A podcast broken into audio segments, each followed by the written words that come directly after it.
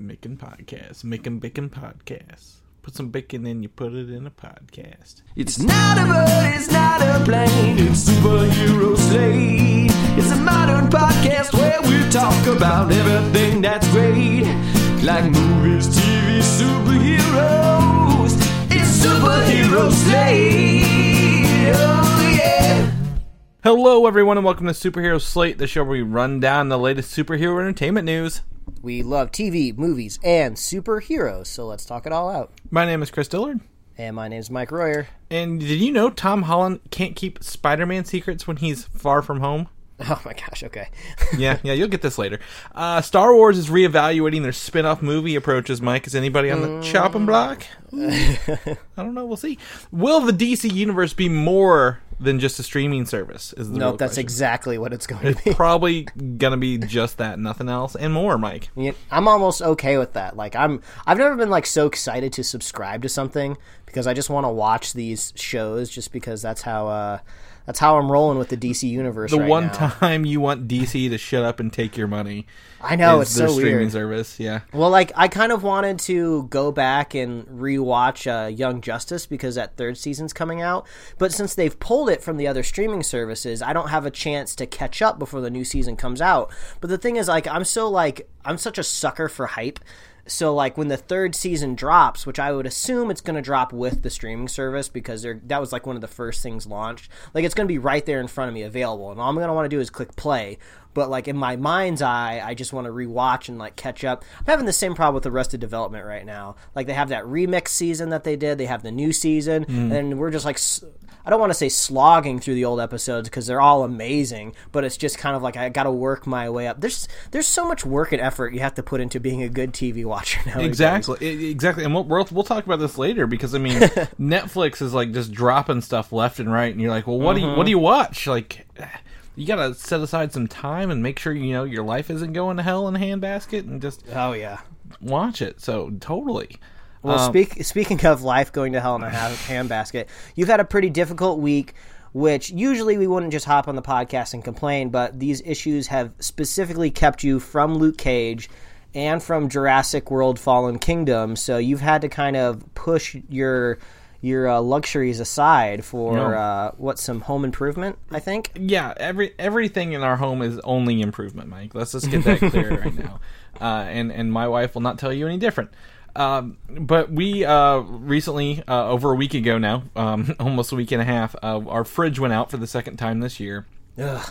Come to find out, home warranties suck ass. Uh, don't recommend any of them because they kept wanting us to pay for the same issue for a tech to come out. I'm like, if this was a TV, they just send me a new one. Like they would, Yeah. we would just replace this immediately or give me some credit somewhere. So my wife and I bought a new fridge and stove because you got to get them to match. Can't not have matching appliances, Mike. You'll find that out later. Um, and then somehow that order was canceled along the way, so now it's pushed back another five plus days for delivery. So we decided we're just going to redo the whole kitchen while we're at it. and um, between Friday and Saturday and other days this week, I have taken down all our cabinets off the wall. Oh my gosh, this re- this reminds me of like one of the best cold openings of a tel- television show ever. Which I don't know. Have you seen Malcolm in the Middle before? Uh, yeah, I don't know exactly what you're referencing. Uh, but there's seen an the am- show. yeah. there's an amazing cold opening where um, Hal is tasked with I believe it's just changing a light bulb, and there's this ridiculous chain of events that happens where he ch- tries to change a light bulb, but then like a drawer breaks, and the drawer breaks, and then it like messes with the kitchen table. Then he has to fix the kitchen table, which messes with the fridge, and then so on and so forth, and it gets to a point where like. Um, uh, the wife comes home and she's like, "Hal, you were supposed to change the light bulb," and he's like under the car fixing the transmission. And he's just like, "What do you think I'm doing?" And it's like one of the best cold openings of all time. You should go watch it. You'll sympathize with it. I, I definitely probably will. Uh, one of my, my friends, Andrew, said it's kind of like uh, that book. If you give a mouse a, a muffin kind of thing, and Yeah. like, what's the next thing you're gonna like? If you you know buy a new fridge, you're gonna have to buy a stove to go with it, and if that stove doesn't fit, you're gonna have to fix the cabinets, and it's just a downhill thing. I I um to anyone who does this, like we're trying to do this ourselves. I am not a handyman by any means, so um, been learning a lot as I go, and how junky the people did in our house putting it together. So hopefully it comes back. Then big big shout to my wife though. She is sanding all our original cabinets so we can repaint them the color we want. Without that is- having to spend thousands of dollars on new cabinets. So That is like the that is the hidden the hidden task that all DIY projects seem to have, where it's just like, oh, this will be easy. Just buy a little bit of paint or buy a little bit of varnish or whatever. And it's just like, oh, you left out the crucial step where you're sanding things for an entire weekend. Mm-hmm. Yeah, that's that's uh, insane. Yeah, so we've been without a, we've been living out of a mini fridge. Um, our, our kitchen, the cabinets are down. Everything is strewn across the the kitchen into the living room and into the garage. So, um, are the pop are the pop vinyls okay? Did you have to move them? no, no, no, basement's totally fine. Basement's good. totally off limits. It's kind of a sanctuary right now. That's why I'm down here. um, and you know, so I mean, with between that and, then and some stressful work days we talked about earlier, uh, I have not got to sit down and do anything I really wanted, uh, except sit here and talk to you, Mike. I really want to. Oh, I'm glad we were sweet. able to cut out the time to to do this podcast. But no Jurassic World: Fallen Kingdom, no um, no Luke Cage either. But I mean, I, we did bring it. It's on our notes. I'm going to actually add this in here. Is the um, I the AMC movie pass kind of goes through. I may end up watching Jurassic Kingdom, Fallen Kingdom uh, sooner than later. But um, that's my weekend in a nutshell. I'm still kind of uh, frazzled from it, but uh, loving every minute of it. Mike, how was your weekend? Huh, got any Well- good news for us? well, before uh, we, we dive into the notes, I can give a show recommendation that's kind of outside the scope of what we usually talk about on Superhero Slate. Uh, my wife and I dug into an Amazon Prime show called The Marvelous Miss Maisel, which uh, just has one season right now. It's been renewed for a second and a third. Second one drops, I think, later this year. But it's this uh, it's this hilarious show based in the um, the fifties, kind of think Mad Men era. Actually, there's a good chance that they could be reusing some of Mad Men's sets. Uh, but it's about this uh, 50s kind of housewife that kind of falls into like a career of like stand-up comedy and it's really funny and there's actually some legit historical comedians that take place in the show. So it's a really great show. It's hilarious. The characters talk like a mile a minute so it's really snappy. It's kind of one of those like com- comedy dramedy. So there's a little drama a little comedy but it, it's great. It's funny. Um, and it's only eight episodes and there's a good chance that if you have amazon prime you're probably not using amazon prime video because i know me and my wife aren't. We just kind of sometimes remember that we can watch video with it not just get two day shipping. So if you want to get a little bit more use out of the amazon prime video go watch the marvelous miss maisel. Highly recommend. I think I also found out this weekend that Amazon Prime Video does contain some HBO shows you can watch for free. No, well. I wouldn't be. I wouldn't be surprised. They kind of do the Hulu method, where you can kind of do bolt-on services too. So maybe they do the free HBO shows to get you to like incentivize and bolt on free HBO through Amazon. Yeah, I mean, that, that, I thought that was really cool. But that, yeah, that's right. Uh, we Amazon. I mean, Amazon also has The Tick, uh, which we've talked about before. If you want to watch yep. It, and other shows. So that's a good good recommendation, Mike. Thank you for that. I do appreciate No it. worries. I know you don't have any time to watch it. So. yeah, I've got I've got a lot of other stuff to catch up on, and a lot of people are disappointed I, I haven't. but we're we're making we're making progress. We're making progress. Um, but we're not here to talk about my kitchen renovation. That's a whole different podcast. We'll have to do later. Um, but um, Mike, I need another recommendation or not recommendation. You got to see Jurassic World: Fallen Kingdom this weekend, and I've not. So I'd like your spoiler-free thoughts on this movie because I've tried to avoid any and all reviews. So coming from you, this is going to mean a lot if I really want to or don't want to see Alright. this. So I, I've said before on the show that the Jurassic World movies are now to me my Fast and the Furious franchise. Uh, I I can't get on board with the fandom for that racing car movie uh, like a lot of other people have been able to do. Um, I just can't let all of my uh, defenses down and enjoy that movie. But with Jurassic Park, it's a little bit easier because at least I'm getting these fantasy elements of these dinosaurs. So, uh, given that, I went into this movie with very low expectations, um, just like I did with Jurassic World, because how do you even ever compare to the original Jurassic Park, which is just a gem? Like, not only is it like a great movie, but it still holds up to the test of time with like visual effects, and it's just this great combination of like thriller and scary and horror and It like awesome dinosaur. Yeah, it's just it's just so perfect. It's like like one of the perfect few perfect movies out there for what it is. So yeah, I went into this with extremely low expectations, and I had a I had a pretty good time.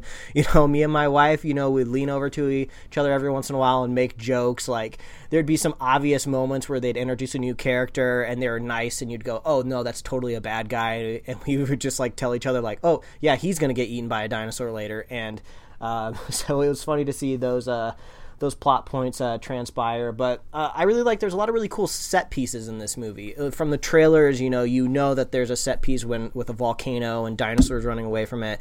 I, I thought that was really cool. There's some really awesome moments in the in the movie. So I mean, if you just go in just knowing that this is just literally like the definition of like a popcorn movie, you're gonna have a good time. Um, you just can't think too hard about it. I'm not saying like you have to be dumb or stupid to enjoy it. You kind of just have to dial down the brain a little bit. Um, I've seen some people like really ripping the movie apart, but I, I'm just kind of thinking, why even take the time to rip the movie apart?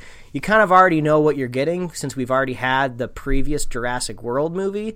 So um, yeah, just when I would recommend go seeing it because there's some fun stuff in there. Actually, a couple moments that actually might make you a little emotional, uh, which was surprising. So I mean, if a movie can manage to kind of tug at the heartstrings in both directions, I, think there's some effectiveness there, but.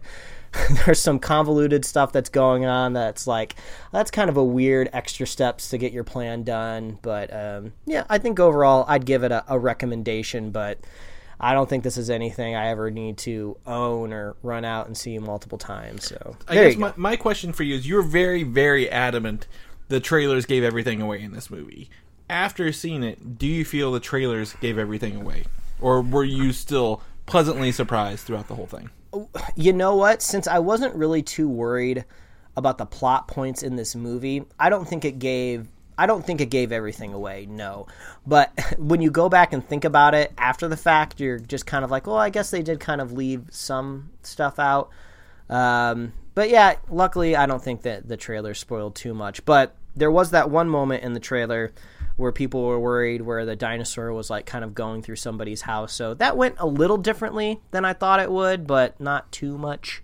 Okay. Um, but yeah, I mean, come on, how many like dinosaur movies are actually out there in the world? There's not a whole lot. So this is basically all you got right now. So it it's somewhat competent, and that's enough for me when it comes to a big CG dinosaur movie. Okay. All right. Well, that sounds like a glowing recommendation then. um, but I, I, guess what I'm kind of surprised. I was always curious because Jurassic World came out and it just blew the box office away. It wasn't supposed Gangbusters, to. It wasn't supposed to.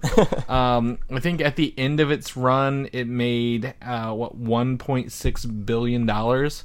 Mm-hmm. Um, and you know that. I mean, the closest one after that was 983 uh, million with the first Jurassic Park. So.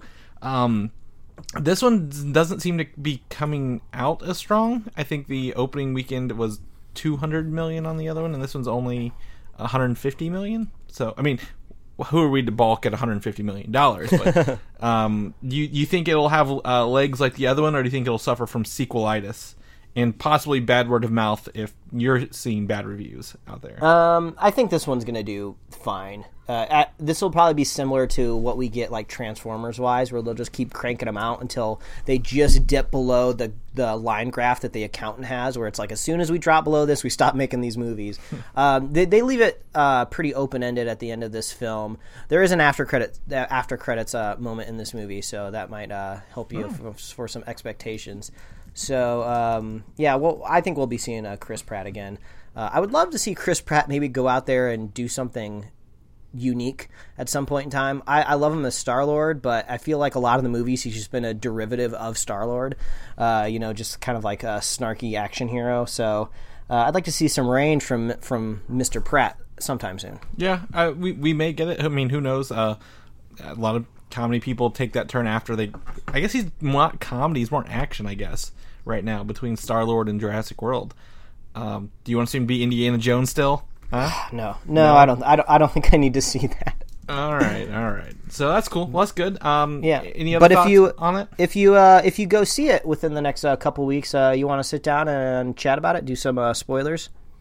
Yeah, I'll, I'll, try to. I mean, I'm going to cool. try to, Mike. We'll see. We'll all see right. what. I'm not. I'm not. I'm just not as excited for this. I don't know if it's just life in general getting me down this week, Mike, because or what. But like, I'm just like I don't know. I just I'm not as excited for this one, but maybe it's just because I feel the Lost World over again. I mean, and I, I don't I don't want you to tell me any different, but it feels like the Lost World all over again. So well, maybe I I was just trying to shamelessly plug. Make sure you're subscribed to the Superhero Slate podcast, and that review will pop up in your oh, feed oh, well, whenever we get around to doing you it. know, fine, fine. subscribe to us. We will we will do it. And actually, that's fun because I've been playing with new features in the podcast, Mike. You know this. In my Oh, spare yeah. time, I've been adding new things to it. So, in the next couple months, you're going to see some cool features pop out of our podcast, and I'm really excited for those.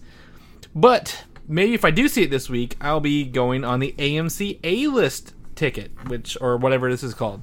Um, this popped up earlier this week. AMC is promoting a Movie Pass like subscription service that might launch this week or next. Um, and I am very interested in this more so than Movie Pass, Mike, because Movie Pass keeps messing up and making bad mistakes. Yeah. So, what do you think of this? What do you think of this A list thing here? Well, so uh, so give me the deets here real quick. What exactly does it do? Okay, for 20 bucks a month, you can go watch three movies a week at any AMC theater. Uh, that does include IMAX, 3D, and any other upscale charges that are in any AMC theater. That's rad. Uh, you can also pick your seats um, at least ahead of time. You don't have to go in the theater to do it since this is all from an app as well. Mm-hmm. So you can choose your seats and then show up to the movie. You can actually watch all three movies in one day if you want to, with like a little buffer time in between each movie. Which, if you know, if you're into that, that's cool. Um, and it to me, this is cool because I'm an AMC Stubs member. It ties into Stubs as well. So like you'll get free upgrades on concessions, and we know how expensive those can get. Um, and then for every dollar you spend there, you'll get points back to spend it at the AMC theater as well. So for like more Well- tickets or stuff like that. What I think is great about this is uh, this is going to sound super nerdy, but this is like totally exactly um, competition of the economy like working. If MoviePass didn't exist, if it didn't come out last year or make a big wave last year and and, make all of these uh, movie theaters worried, AMC never would have done this. Like they just would have continued pressing on, you know, getting people doing one-off tickets, maybe doing some fancy app stuff, and maybe making the stub stuff get you maybe 50 more cents off popcorn. We never would have seen a subscription-based service. So it's awesome out there to see competition kind of driving this kind of stuff. So um, I mean, I know out here in LA, this is like a no-brainer for people because like an IMAX movie ticket at like a, a like a AMC movie theater is like nineteen dollars, I think maybe fifty cents or something. So you're already almost paying for itself just with one movie in one given month. So, and I like the idea that you can pick your seats ahead of time. I would like to know more about the inner machinations of how ahead you can buy tickets because 90% of the movies I see in theaters, uh, we are buying them the second that the that the tickets are ready to buy. So, uh, uh, So- uh, we're, uh, we're getting well- our Thursday night seats. let me go ahead and, and stop you there. I've gone to their website, and at the very bottom, which is not a very good place, but you can make free online reservations as soon as the ticket becomes available. Oh, okay. Even for the biggest blockbuster on opening night, there are no blackout dates at all. So I, I'm curious what happens if you reserve a seat and then maybe don't show up to it. Is there any way to undo it? Because it seems like there's going to be no, there's going to be nothing stopping people from just reserving seats no matter what. So maybe this might be a little detrimental to people that don't have it because you're going to have lots of competition with people that just you know could casually open an app and be like, boop boop, I want those seats. Don't have to pay for them because I'm already paying for the subscription. Maybe I'll go, maybe I won't go. I can always go the next day if I don't see it because you know I maybe this person doesn't usually see three movies a week. So, um, but Well, but I don't. But, that, but that's no different than if so. Like if it's available online, anyone who can buy it or has this can get it. So it's all about who's anxious enough to get the seat. So yeah, I guess and you can do- only buy one ticket per app, so like per account. Oh. So it's not like you're Oh. buying all the seats. So that's that that's true. You'll have to um, you'll have to. I mean, I go to the movies with my wife, so I guess we both have to have a subscription. So that'd be forty bucks a month for our household. But for us, this probably is not going to be a thing because the theaters that are closest and most convenient to us aren't AMC's. So I think Cinemark has some sort of movie club that they came out with, but this totally destroys what they offer. I think Cinemark, it's like one movie a week, maybe. I think it's actually might even be worse than that. So maybe this will force them to like step their game up. Yeah, Cinemark. I think if, if the information is like nine bucks a month, and you get I don't know, uh, a, I don't know a uh, a a ticket a month. That's yeah, it. it's like it's abysmal. So I could see that being bolstered. So Yeah. this it, is all, it all depends on what theaters you go to, and I think each theater chain's probably going to start opening up their own subscription fee. So you're going to have to pick a side in the end of this. It, it, this just basically it seems like a no-brainer if your theater is an AMC theater. Like, why wouldn't you have this? Mm-hmm. Uh, yeah, th- and that's exactly where I go. So this is perfect for our household. I think you can also, um, I think you can buy a secondary ticket like with it, like you pay full price for that secondary ticket when Mm-hmm. you use your free one, because there's no online fees, which is like the word I hate online. Oh fees, yeah, do that's it thing. right. Oh, no, what would be amazing with this? This would be this would be the coup de grace for me. Something that would make me go out of my way to an AMC theater. So if all of a sudden your movie going experience and the where you sit is being tied to an, a profile account, it would be mm. absolutely amazing if you could review the people that you sat near.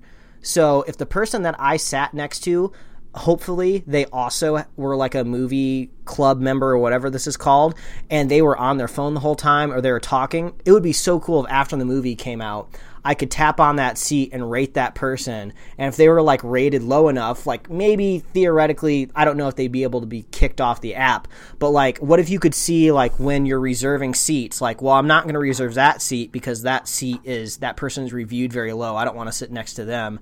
That would be so cool. Like, that's what I want. That's the one thing. Like, if MoviePass did that somehow, oh man, that would be amazing. I want people reviewed. I want people held accountable for their shitty behavior in the theater. So I'm lo- I'm looking forward to that, Chris. That's my future at the movies. Yeah, well, well, we'll we'll cross that bridge when we get there for sure. But until then, I really if your AMC, if your theaters in AMC, the A list might be for you. I'm already a Stubs member, so and, and that's pretty much the only theater we go to. So this looks like it might be a must have for at least one of us in our house, and see about uh, if we can buy more tickets in the app. I'm really interested to see that, but it should be out. More information the 26th, Mike. So it looks like only two more days into this. So. Ooh, all right, man. Let me know how it goes. Yeah, I, I definitely will. You can also see the same movie multiple times, which was a jab at Movie Pass, who stopped people from seeing the same movie multiple times. In surprising news this weekend, Mike, Tom Holland Damn it. has quote unquote leaked the title of Spider Man second movie in Uh, the MCU. Thanks, Tom Holland, but also this is totally throwing off my record for predicting things. You didn't have a record to begin with. Uh, so it was I- slightly. I had a little bit of a record. Yeah, well, zero still zero. Um, you were really hoping for Spider-Man Field Trip. Instead, we get Spider-Man Far From Home. yeah. So it looks like what happened is he showed up on Instagram and showed off a screenshot of what was his iPad that had like a the first cover of the script. Maybe? Yeah, yeah. So he's like, "Oh, we just got the script for the the movie, and you know, I'm gonna read it." And then he's like casually flashing his iPad, uh, which has the title well across the front of it. So Well, the, Um, the thing that I'm curious about is everybody knows, even especially people within the production, knows that Tom, Tom Holland has loose lips and often sinks ships. So I could totally see the script being sent to him, maybe being doctored. Maybe they just gave him a different title to see what would happen. I mean, the title makes sense from what we've heard about the movie. Like, I'm not doesn't really bother me too much about the name, but this I don't think this necessarily confirms it. There's tons of people out there running with the story saying, uh, "Tom Holland leaks the title, confirm, confirm. This is the title of the next Spider-Man movie." But it's like, no, okay, no, this. So I, I think you're missing the whole point. He was literally at a Comic Con. Uh, Ace Con and was about to go on stage with Kevin Smith, where they did confirm that was the title. This was all just a big marketing ploy. Oh, it was? There's no act. There's no accident here. This was on purpose. no, Tom Holland, you're messing with my mind.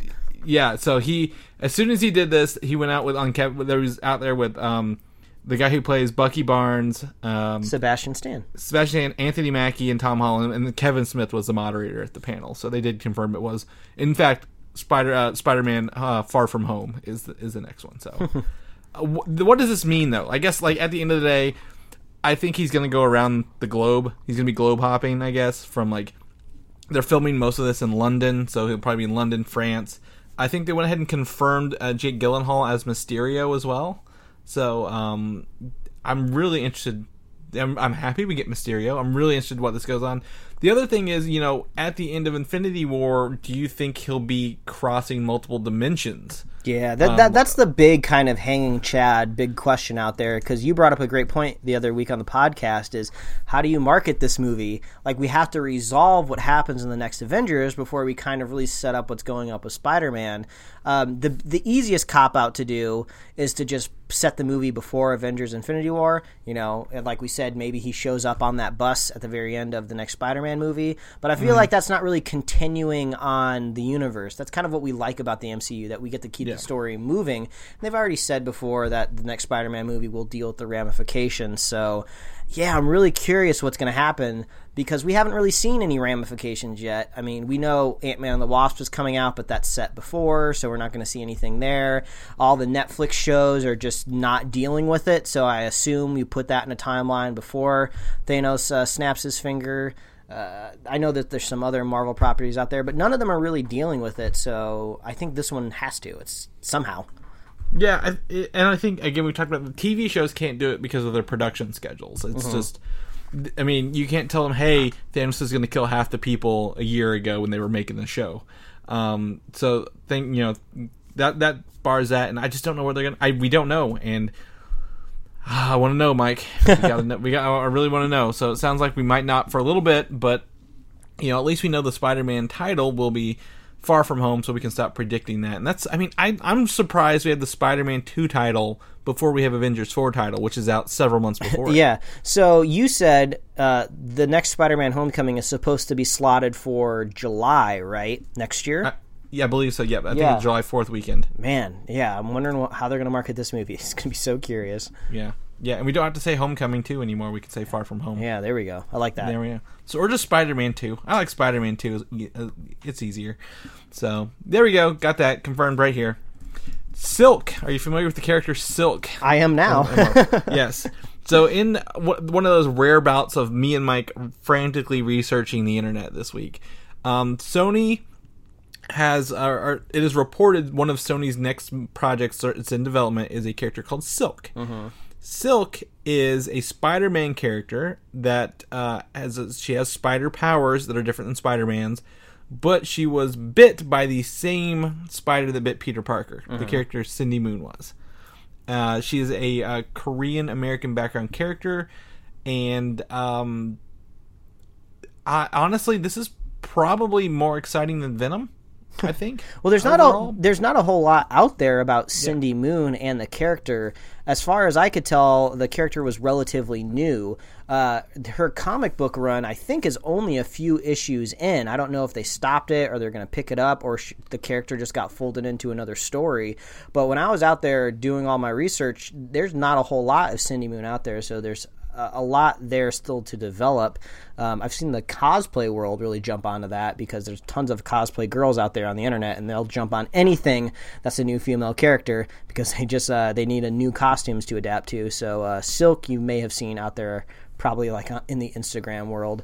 Uh, but when I look at this, my my head instantly goes to casting uh, because how do you fill this uh, kind of a niche role that you have to fit into? So, like you said, Korean American background. If Sony really wanted to do it right, you're going to find like a Korean American actress, right?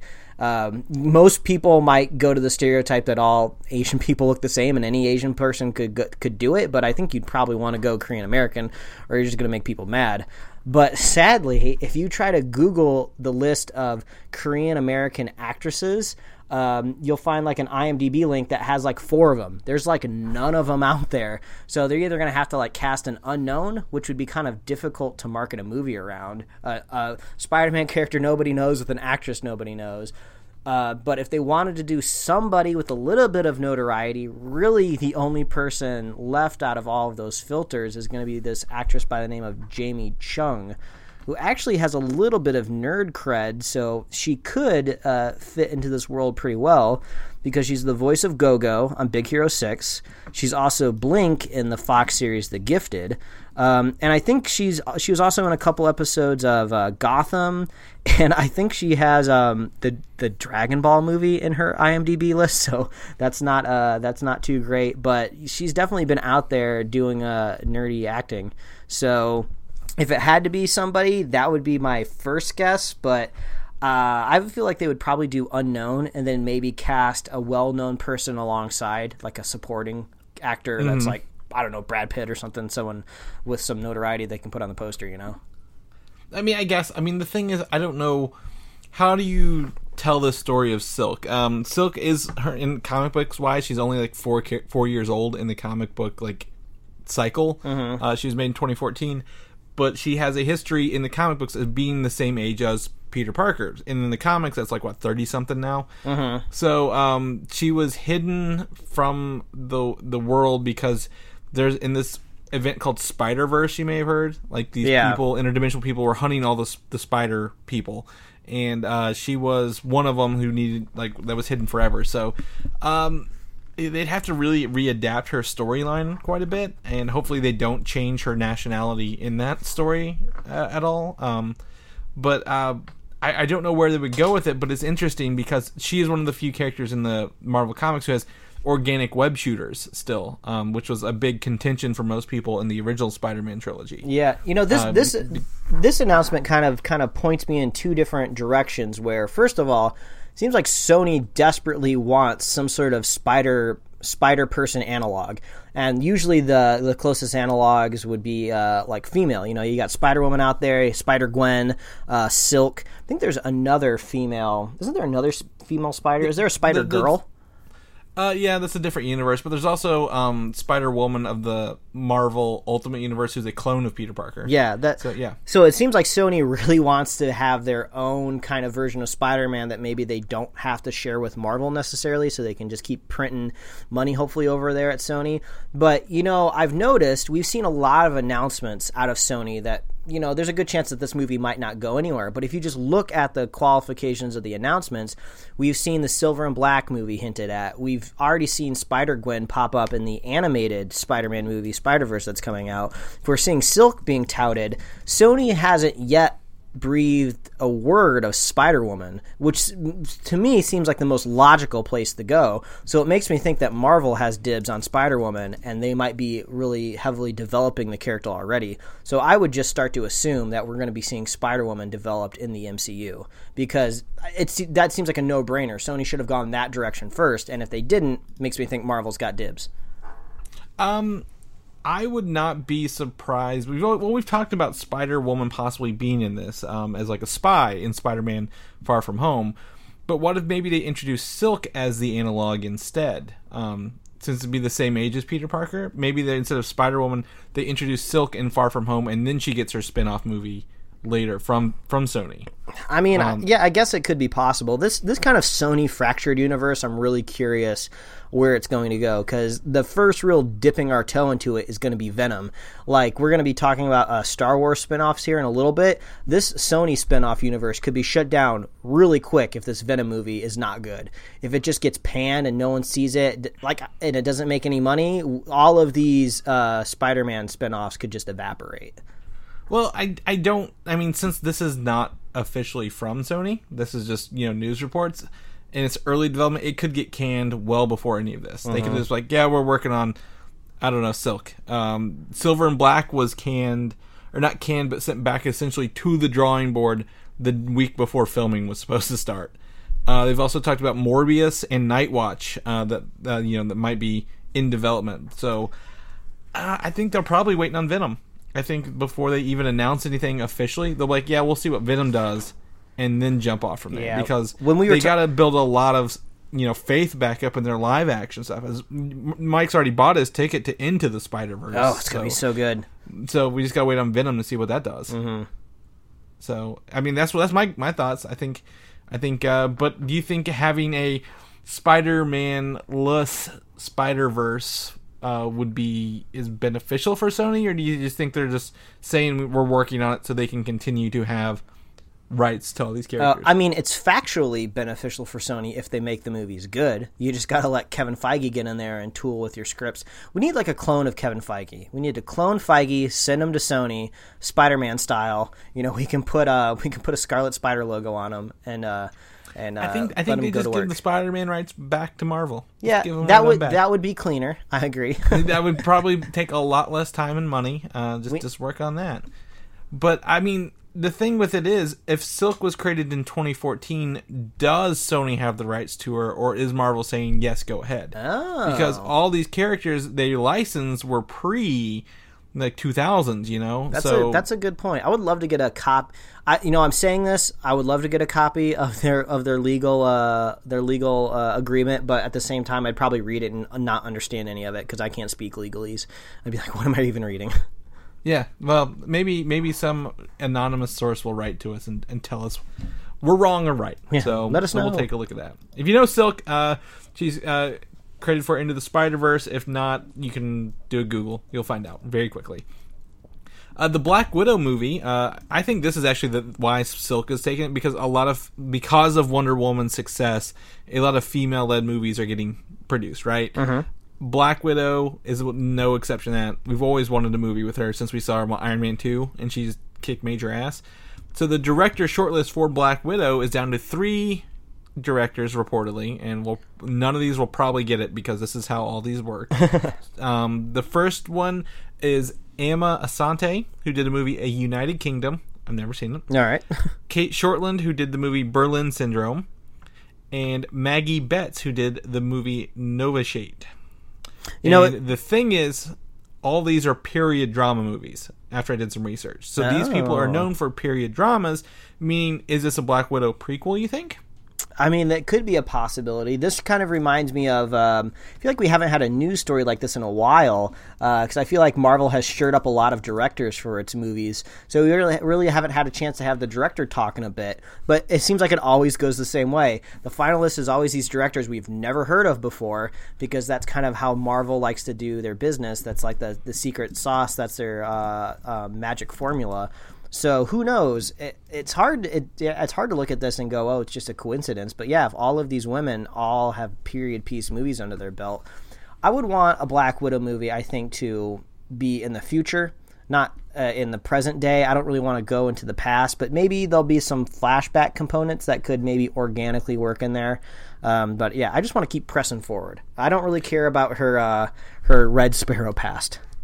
Yeah. Well, I think what I would like to see is something from her past coming back to haunt her in the present. Yeah, like You a know- Winter you know- Soldier, Winter Soldier type. Deal, Yeah. you know. So like she's dealing with stuff maybe when she was in like the early 90s or like Cold War era, communist era, you know, missions and you know she killed the wrong person or you know someone's out for revenge and they're they're coming after her very very heavily and now she has to deal with that. So um, if they're known for period dramas, that would be a benefit to have that. Like, yes, you know how to tie these timelines together. So, uh, yeah, I'm. I don't know any of these people, but um, I would. I'm very happy to know they're working very, very intently on a Black Widow movie for all of us to enjoy. Yeah, it's it's it's safe to say that uh, once they do direct and release a Black Widow movie, we will know them for sure.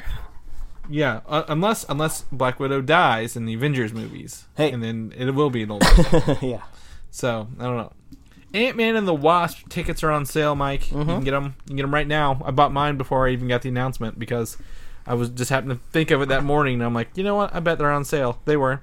So get your Ant Man and Wasp tickets. Pro level scalping there. Good job. That I'm not scalping the tickets. I'm not selling them. What are you talking about?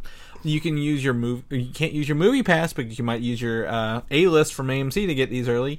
But uh, I do have things. There are two confirmed after credit scenes, Mike. Two. We've been fooled before by only having one or like seven, like Guardians three did or two did.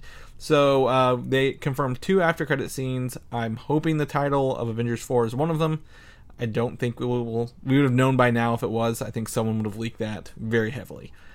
But the first reactions for the movie are also hitting the internet. So if you want to go in clean, you got to start putting the blinders on. Oh man. If you, if you see Ant Man or Wasp and it's not related to bug spray, you just gotta not click on it. So um, I'm very excited to see this movie. Uh, I'm, I'm really anticipating to see some of the action scenes and how that all that plays out. And, and I I don't know. I just I want to know what goes on. I mean, one of the things we talked about earlier is you know they're not showing off the original Wasp at all in any of this footage. So how does she play into this movie in the large part? So Uh-huh.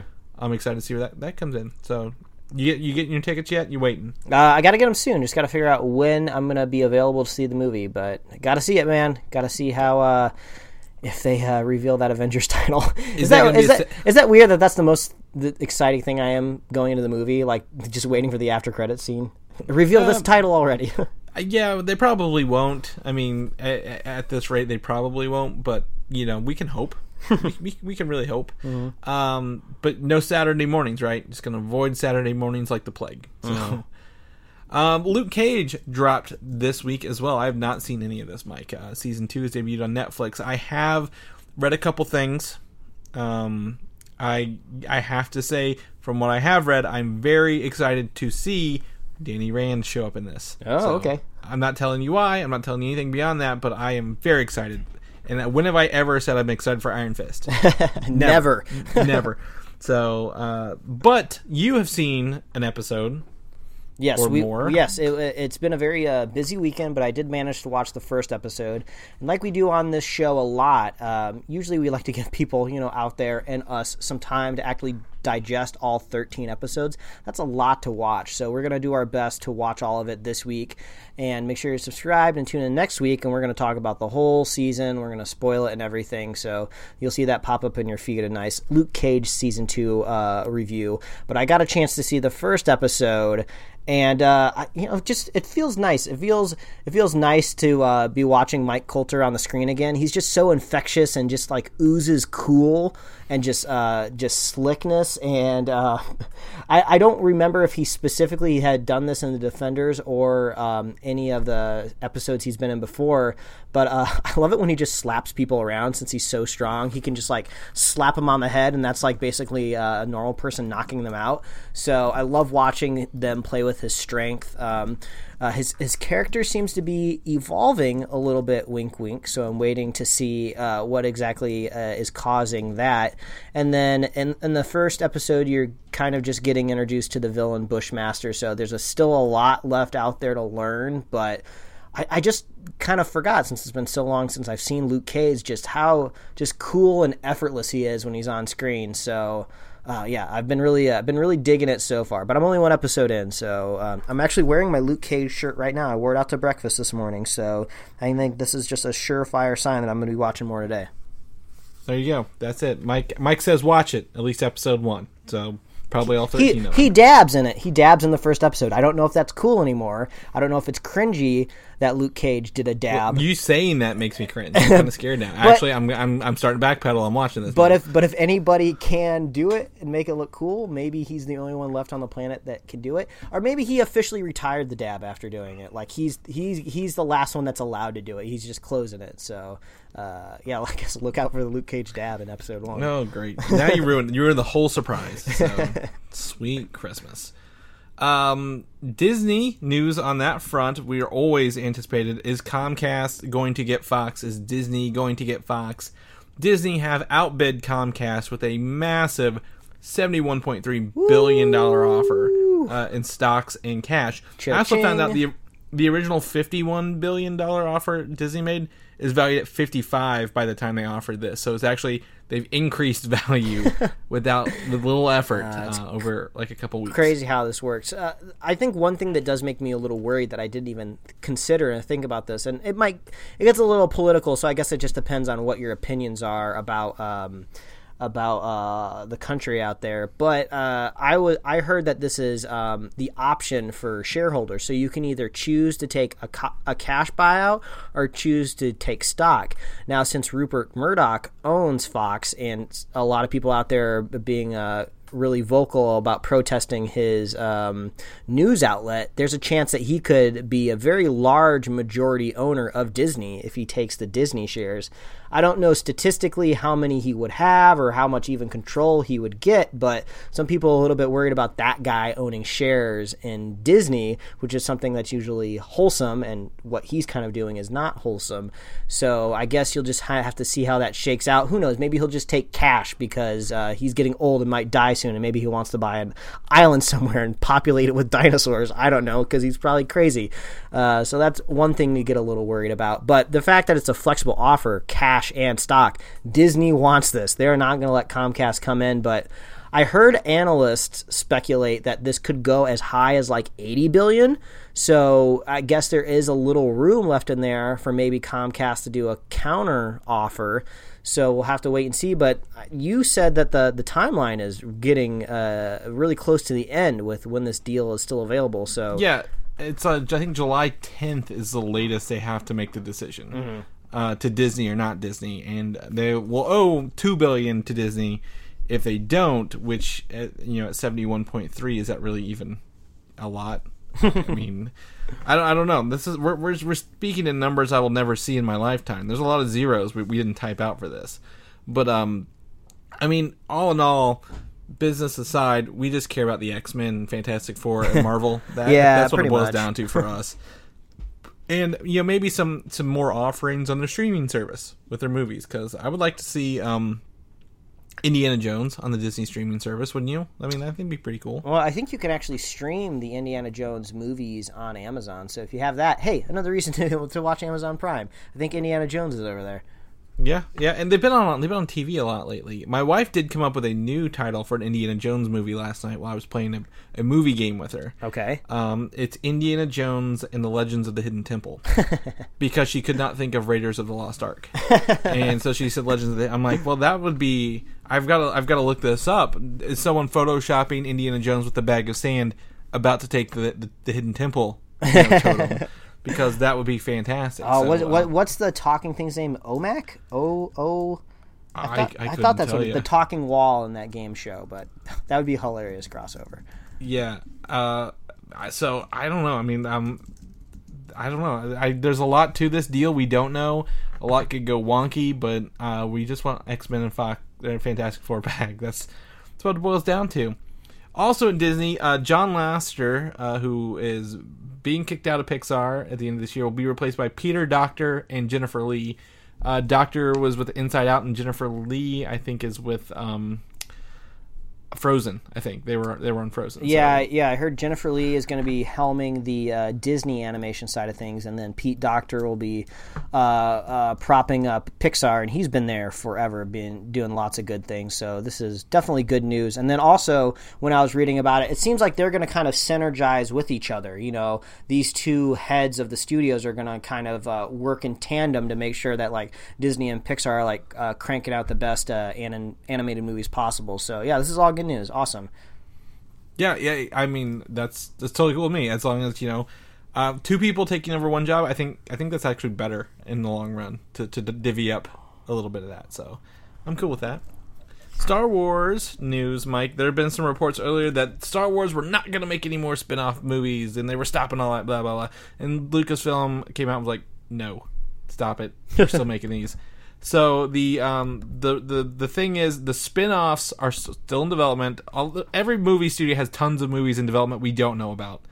The ones we report on are probably the bigger name ones. Um, but nothing has slowed down on this regard. They're still developing these shows or movies, but they're reevaluating the marketing plans and the budgeting for future films because of how Solo, Star Wars story, kind of didn't do what they wanted at the box office. Um, their marketing plan was their own fault. A, a they should not have put that movie out in May, um, because that only left them what two months after getting done with the movie to market it, mm-hmm. because they were still filming early this year, and uh, they went way over budget because they had to reshoot everything with the um, Phil Lord, Chris Miller that they did. They had to reshoot everything again. So um, that kind of has probably left a bad taste in their mouth. So they're probably looking at like, hey, let's lower the budget on these movies. Let's fix the marketing plan so we don't have two months to market a movie. And also, I think they said, um, I don't know how official it is, they're not hiring any more young gun directors who are up and coming. I think they've they've kicked that idea to the curb after firing what I've seen a lot of of, yeah, I've seen a lot of Three of them. Three of them. Yeah, I've seen a lot of discussions out there about how Kathleen Kennedy, Kathleen Kennedy, if you don't know, out there is basically the Kevin Feige of Star Wars. So uh, she's been in the Hollywood industry for a really long time. So some people out there thinks that she's a pro and she can handle it, and some people out there think she's a little not washed up, but you know maybe she should move on to other things. Who knows exactly what's going to happen? I am kind of curious what a middle budget Star Wars movie looks like, and also I'd like to see more middle budget movies kind of come back anyway because it seems like you either kind of got these low budget indie movies that you know get popular gain some traction and uh, show up in the big screen or you got these giant mammoth movies you don't really have a whole lot of you know 70 80 million dollar movies anymore so yeah i'd be kind of curious what a star wars movie like that would look like you know how it would kind of make the story have to be a little bit more creative since maybe they wouldn't be able to blow it all on cg set pieces every 20 seconds you know Yeah, and and you know it would focus them to work on you know story and doing it right the first time because they don't have the budget to do reshoots and and you know redo the whole movie if they wanted to. But um, I uh, I'm I'm okay with this. I'm not I'm not too worried about Star Wars spin-off movies. I mean, the only one we really care about is our next bit of news, Mike, and that's the Obi Wan spin-off movie that we really all want.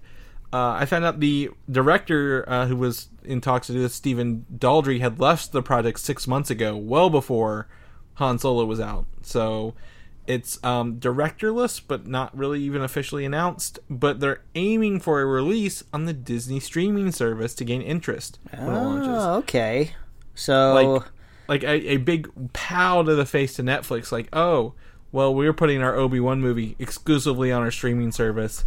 Come subscribe and watch the Obi Wan movie. Well, I mean, that would be pretty crazy. I wonder that I would think have to would have to be lower budget. I mean, or maybe not. It's Disney. Maybe they just upfront load their streaming service with all this premium content, and then maybe don't expect all of these big budget movies to land at Disney uh, moving forward. They just want to get their subscriber base up at the very beginning. Yeah. Um, but there's one thing that I, that's kind of been bugging me this week, slightly on topic with Star Wars. Um, I've heard some people out there kind of uh, being Star Wars apologists in the way of saying uh, there's a Star Wars out there for everybody, and we should just all be happy that you know at least there's a movie out there you can watch and enjoy.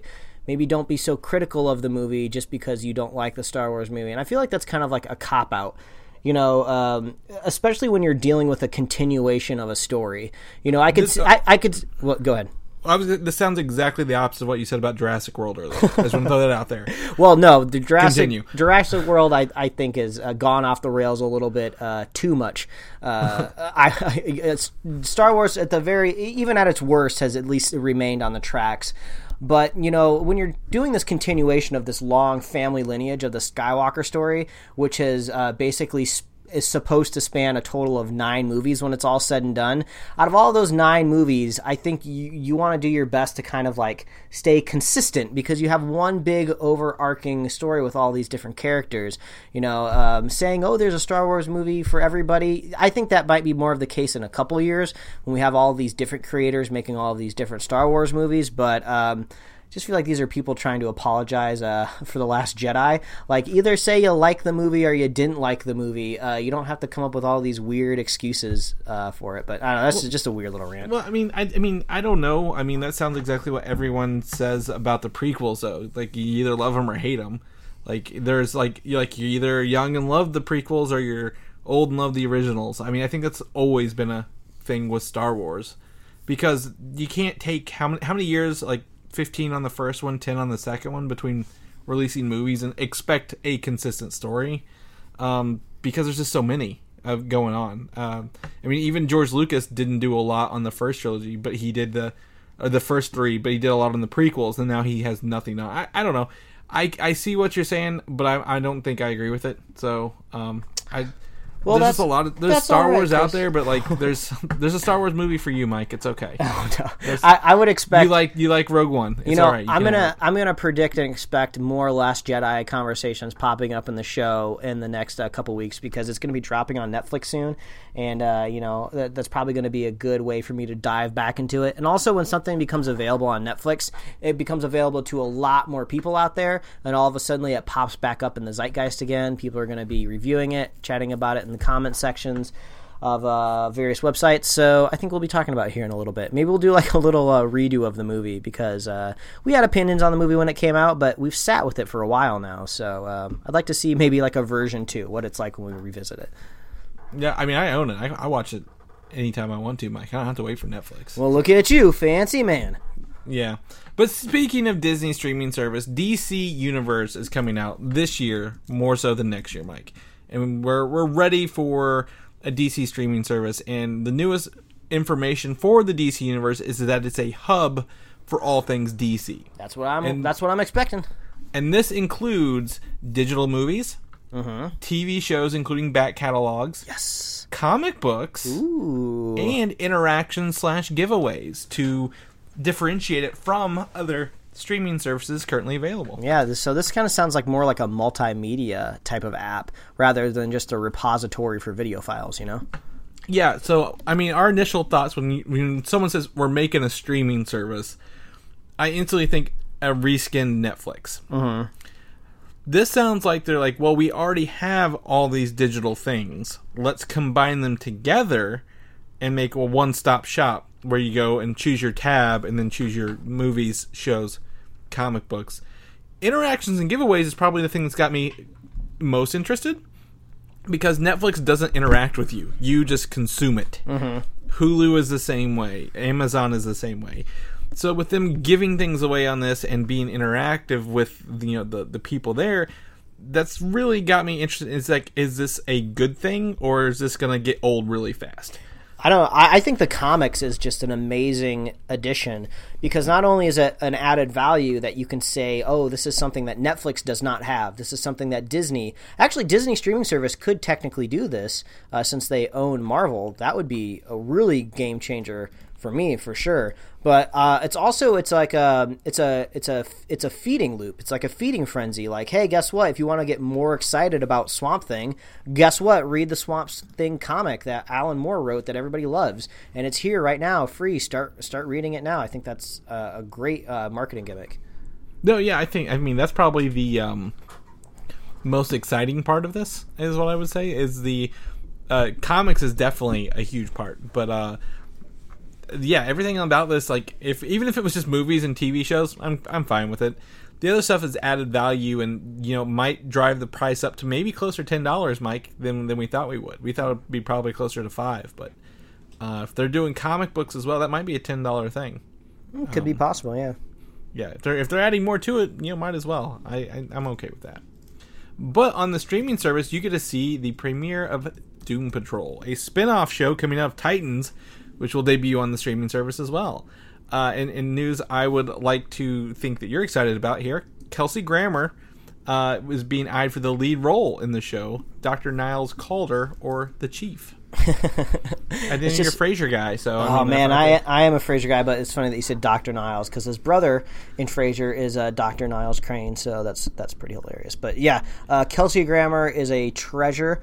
Uh, I love that guy. Uh, he has one of my favorite cameos in one of my favorite shows of all time, Thirty Rock, where he uh, does like an impromptu uh, live uh, performance of like Lincoln for a bunch of people on the show. It's just uh, hilarious. So yeah, Kelsey Grammer is a big win, but also I think a lot of actors are starting to take this kind of streaming service. More seriously, uh, because I, I just saw a trailer with Kelsey Grammer supposed to be in a Netflix original movie coming out soon with um, uh, oh, I forgot her name, but uh, it doesn't matter. Kelsey Grammer's in the movie, so uh, he's leaning all into streaming. It looks like.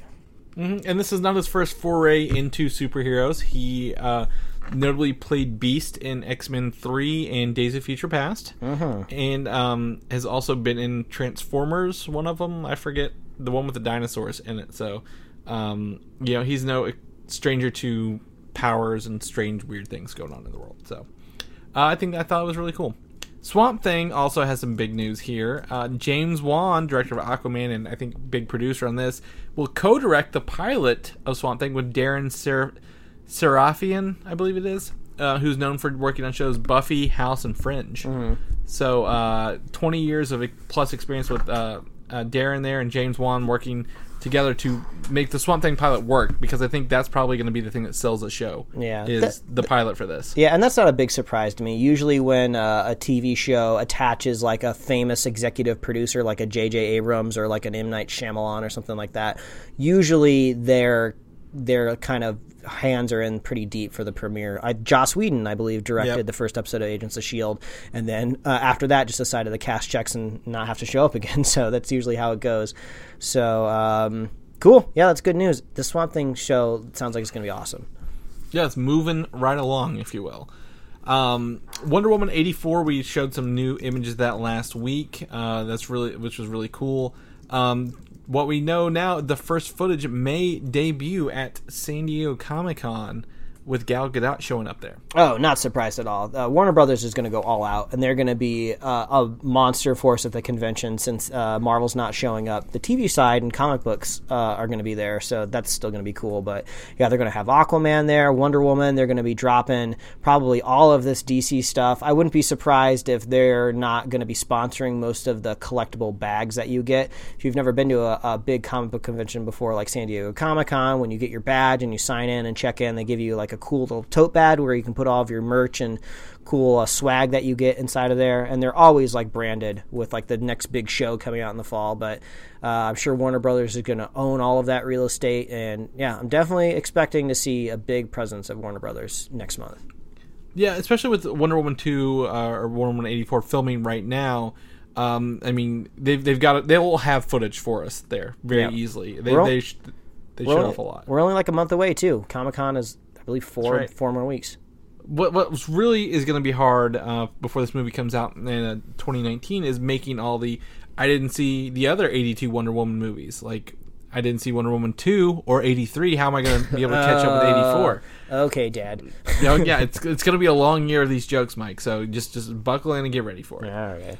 The other thing uh, that might be dropping at San Diego Comic Con is uh, Henry Cavill has been told to clear a schedule to come to San Diego Comic Con's panel this year. And if Superman's there, he's got one of two things to do. One is maybe he's in that upcoming uh, Shazam movie. Oh yeah, because that's going to be dropping. Yep, that's that's April, so we'll probably have a, a trailer there. Or he's gonna unveil the next movie in the series of, for DC is Man of Steel two. Man, that would be that's going to be a big barometer for me when it comes to the trust and the uh, execution of the future of the DCEU. I mean, Superman, he is like he is the foundation. He is the supporting beam of the house that should be a DC property. I mean, right now it's Wonder Woman, which is great, but everybody knows that Superman is like the original kind of superhero that everybody knows and loves. He's the Boy Scout, the do-gooder, the man that's uh, uh, the strongest, you know, punch anybody in the face. Um, but if they can somehow make a Man of Steel movie work, I think we could bring trust back. Because even if Aquaman's good, I still feel like I can't trust a universe where they can't make a good Superman movie, you know? Well, I think Superman has only been dictated by Zack Snyder thus far, and as long as they don't say Zack Snyder's producing, writing, or directing this movie, I think it's okay. Uh, that's because every every other like thing has been around Zack Snyder and man in that, and I think the the best time we had with Superman was the Joss Whedon scenes in uh, Justice League. Um, so I, if they can keep going with that, I think positive feedback from that is going to say they're going to keep going with it. But Henry Cavill does not have any upcoming movies in his production schedule right now. So if he doesn't have that, they're waiting to announce the movie next month. Then it can kick off production right away. Uh, I think he's even uh, been working out. If you look at his like Instagram posts, so I think he's getting back in Superman shape. He's uh, perpetually jacked, man. Yeah. Well, I mean, he had a couple months. He could have a couple cheat days in there, a couple, couple extra donuts or something. So, the other movie they could drop at San Diego Comic Con is The Flash, being you know officially confirmed and a date. Uh, the rumor right now is to debut this movie in 2020 from co-writer slash director John Francis Daley. Um, I think a tweet they said when's his next movie, and the only movie he has on his schedule is The Flash. So um, there are two dates in 2020 that The Flash could be that the DC currently has locked down. They could always add more, but it's February 14th or June 5th. So It's crazy to imagine how long Henry Cavill and Ezra Miller could be benched for. I mean, it's cool, and I hope all of these movies get made, and I hope they're all awesome. But I mean, like, these are huge movies that really kind of um, dictate how famous and popular and um, successful some of these actors are going to be, and they just have to kind of like check out and go do other movies for a couple years. And it's kind of it must be annoying for them trying to. Um, predict like the next decade of their life knowing like how when is my flash movie going to get made i gotta do things you know i gotta go make movies so it, it sounds like warner brothers has a ton of things that they could show up to comic-con with though That's right. And the last thing I think they'll show up with is probably information on the Batman movie, Oh, which yeah. I don't think they're going to bring anything to the table about. But this is again more speculation on this Batman movie. It's driving me nuts every time it changes. No matter which way the wind's blowing, it's different news. So the Batman movie will be set in the past, featuring a younger Batman. The option is they can reboot it if they want, or decide if they're going to keep it. Like they could be like, oh, well, this was the past. We don't have to use this character again, or we can bring him forward and tie it into everything and get rid of Ben Affleck if they want to. Kind of keeps their options open, uh, but they want to treat the Batman as a standalone franchise again because the past 20, 25 years were dictated by Batman movies mostly, like for the DC universe. So um, I think they're probably looking at the Batman as being their their big money maker again. If uh, if you know, but I think Wonder Woman's probably their better choice right now. Yeah, I, Wonder Woman's really going to be the thing that dictates all these movies moving forward because it's the only good movie that they've been making. But yeah, what do you even what do you do with Batman? It seems like Ben Affleck's really not um, that engaged in being Batman anymore. Um, it seems like he doesn't like being a part of these movies that aren't very good. Uh, I feel like the best way to fix that, Ben Affleck, would be direct and write your own movie because you can do that very, very well. But I guess he doesn't have the time or patience for any of that. So seems like going back in the past and doing a younger Batman might be your only chance. So I guess we are to assume that they would try to cast somebody that kind of looks like a younger Ben Affleck. Or do you not have to because they cast Ben Affleck because he kind of looks like Bruce Wayne? So if you cast someone that looks like a younger Bruce Wayne, you should just assume it kind of looks like an older Ben Affleck. I don't really know, but we know the comic series, the Year One comic series, are really popular. So this could be the Batman Year One movie.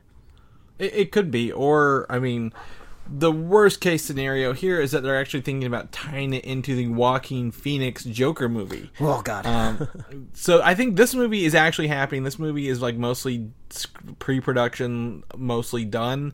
The Batman only has Act One turned in to the the studio right now, which is usually not a good sign if it's that far behind. not a whole movie. No, not even like it's like ten pages of a movie, maybe. Um, but with the Joaquin Phoenix led film, in the the Batman could have that option to be in the same universe if they want it to be. Um, this is still very early conversations, but it, it, it still is it is an option at the end of the day. that They could they could do it, they may not do it. I mean, would you want to see this? The bat if, if it does tie in, that would probably put the Batman in a different in the Joker in a different universe with titles called just the.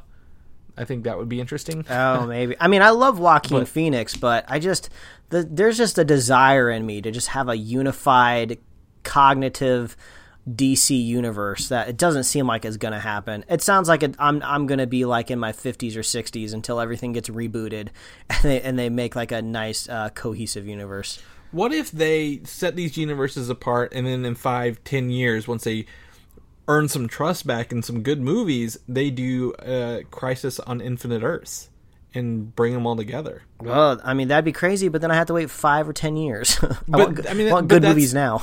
But no, I'm just saying like those are the good movies leading up to that. Like they've been doing good movies until that point, like Avengers did. Like Avengers three. I mean, the first Avengers ended with them. You'll be like, hey, we're gonna introduce Thanos. Avengers three is when we finally get Thanos. So, you know, I don't want, I don't care about Darkseid. Darkseid's just gonna be like another kind of Thanos. So like. What if they like their goal was get to these Crisis on Infinite Earths where they can merge everything into one universe? I mean, that would be forward. that would be pretty insane. I mean, that would be like the equivalent of like Marvel making like uh Secret like War. like making Secret Wars like by saying, "Whoa, I didn't even think about this." This this kind of brings me back around the Marvel. Like, what if they introduced it, they introduced X Men and the Fantastic Four, but they introduced them almost in the Ultimate Universe, and then there was like some sort of Secret War event. I mean, that might be a little bit too high level uh, outside of a comic book, but I mean, DC, what options do you have left? You might have to do it. Yeah, if as long as we get good movies leading to that point, I think we're fine. I mean, that's what we want. Like that's what you said. So that could be a way to bring them together into that cohesive universe at the end of the day. The Walking Dead is our last bit of news here, and only because this was a huge deal everywhere, and I'm kind of interested to see how they do it. But uh, season nine will see the return of Jon Bernthal as Shane, who was killed in season two. yeah. Um, you think it's flashbacks? You think? uh, I mean, Rick, Rick, the character who plays Rick is supposed to be gone halfway through the season, or only in half of it. Could be flashbacks to that. Could be. I think it has to be either flashbacks or a vision or a dream or something like that. Because Robert, Robert Kirkman's been pretty uh, adamant uh, about really not developing the uh, the plot of how zombies are made or are reborn or anything. It's just all about they're just kind of like the chaotic neutral out there in the world, just uh, messing things up for the humans. So any sort of like avenue where like oh well he was a zombie but then he got shot and then what he was rotting in a field and someone came along and brought him back to life and cleaned him up and then he's Jon Bernthal again. It, I don't think that's possibly going to happen. That'd be way, way too weird. The the show is off the rails already, Mike. I don't know what you're talking about. Like, I don't, yeah, I don't think they'll zombie him up or, or bring him back to life. I mean, maybe he's, maybe he's got a twin brother. That's what it is. It's a twin brother scenario. I, I think it's just that he's more famous now. So bring him back. And then also, if Rick is supposed to be leaving, I mean, his character was really tied to Rick in those first two seasons. So I'm really curious how they write Rick out of the show. Is he going to die? Um, is he just going to walk off into the sunset? Uh, I don't really know what's going on there. So I, I, we've in this household have kind of checked out of The Walking Dead. Uh, we haven't even finished the last season yet. Um, I, it's just not our, it's just not our show anymore, unfortunately. So I don't really care. Is the is the short answer. Well, I, you always said it was your guilty pleasure show, and that's why I was putting this in here, Mike. I put it in here for you. oh well, that doesn't that's even sound like that's even a thing anymore. So nope. Um, the only thing I could think of seeing is uh, Rick if he maybe stays behind at some sort of like, hey, we've got a good thing going here. I'm just going to stay here and tend to these people and not worry about the journey forward. And then that leaves it open for him to come back for certain episodes later if they ever Yeah. needed him to. Yeah, it could But, be like I mean, Deus, Ex, Deus Ex Rick. He just shows up in the middle of like season twelve, save somebody with like an axe or something. yeah, because I mean, when he started, it was it was like, oh, it's that guy from um, Love Actually, and he's going to play a zom- leader of a zombie survivor thing. Like, I don't see this, but it, it's worked out for him well so far. That's our news for the week, Mike. We tied it up here in a nice little bow. All right, very very nice and very done. Thank But you. if people want to know what you're up to and what you're doing, where can they find you at? Well, they can find me at Mike Royer Design on Instagram and Twitter, and you can read my webcomics at pickledcomics.com. Chris, people want to see what up, see what you're up to, see if you can keep your mind right without going crazy remodeling your kitchen. Where can they find you? You can find me on Twitter at Valdan, V A L D A N, or you can head over to Instagram, Valdan87, or head over to Comic UI. Uh, if people want to subscribe and maybe listen to the eventual Jurassic World The Fallen Kingdom show or anything else that we do, Mike, where can people find us at? There you go, Chris. Plugging it up at the end of the show. Yeah. As always, please visit superheroslate.com. That is the best place to find all the avenues we host our show and to see our show notes. So if you want to check out all the things we talked about, if you want to link to Jamie Chung's IMDb page, the possible Cindy Moon uh, Silk character from Spider Man, we got that link in our show notes. So you can get that at superheroslate.com. You can find us on Apple Podcasts, YouTube, Google Play Music, SoundCloud, TuneIn, Stitcher. You can like us on Facebook, follow us on Twitter, and follow us on Instagram. And you can get merch at superheroslate.com slash store. And actually, I would love to know if anybody listens to the podcast through one of those uh, robots that are invading our home, like Alexa or uh, the HomePod or the Google Home. Because I think you can talk to it and say, like, play Superhero Slate on iTunes or. I think if we're on TuneIn, I, I think you could probably do it on TuneIn too. So, yeah. Siri, Siri will do it for Yeah. me. If we if we were coming out of a robot right now, I would love to know that. So uh, let us know. You can contact us and reach us uh, through our social media accounts there. Um, if you're a fan of the show, uh, we love hearing from you. Uh, we'd love uh, reviews on iTunes from you. We'd like comments on our YouTube channel. If you if you like watching there, any any way you like to reach out to us, we love we love hearing from you. And if you're a super fan of the show, if you like being a, a super fan, if, you, if, if that uh, if that moniker gets you up in the morning, uh, all you got to do is share the show with a friend, share the show with a buddy, and we will be here every week. And make sure you're subscribed, and maybe you'll get a Jurassic uh, World two spoiler cast at some point in time. Mm-hmm. But Chris has got to go see it. He's a busy man. I am. I've got to go make sure my kitchen's all in one piece so we can stop eating out and like start cooking again because that gets old, man. That gets real old. So, all right. Well, I guess we'll catch you guys next week. All right, adios. Thanks for listening, and don't forget to subscribe. Everybody needs to try shower cheese. String cheese in the shower will change your life. Okay, get out of here.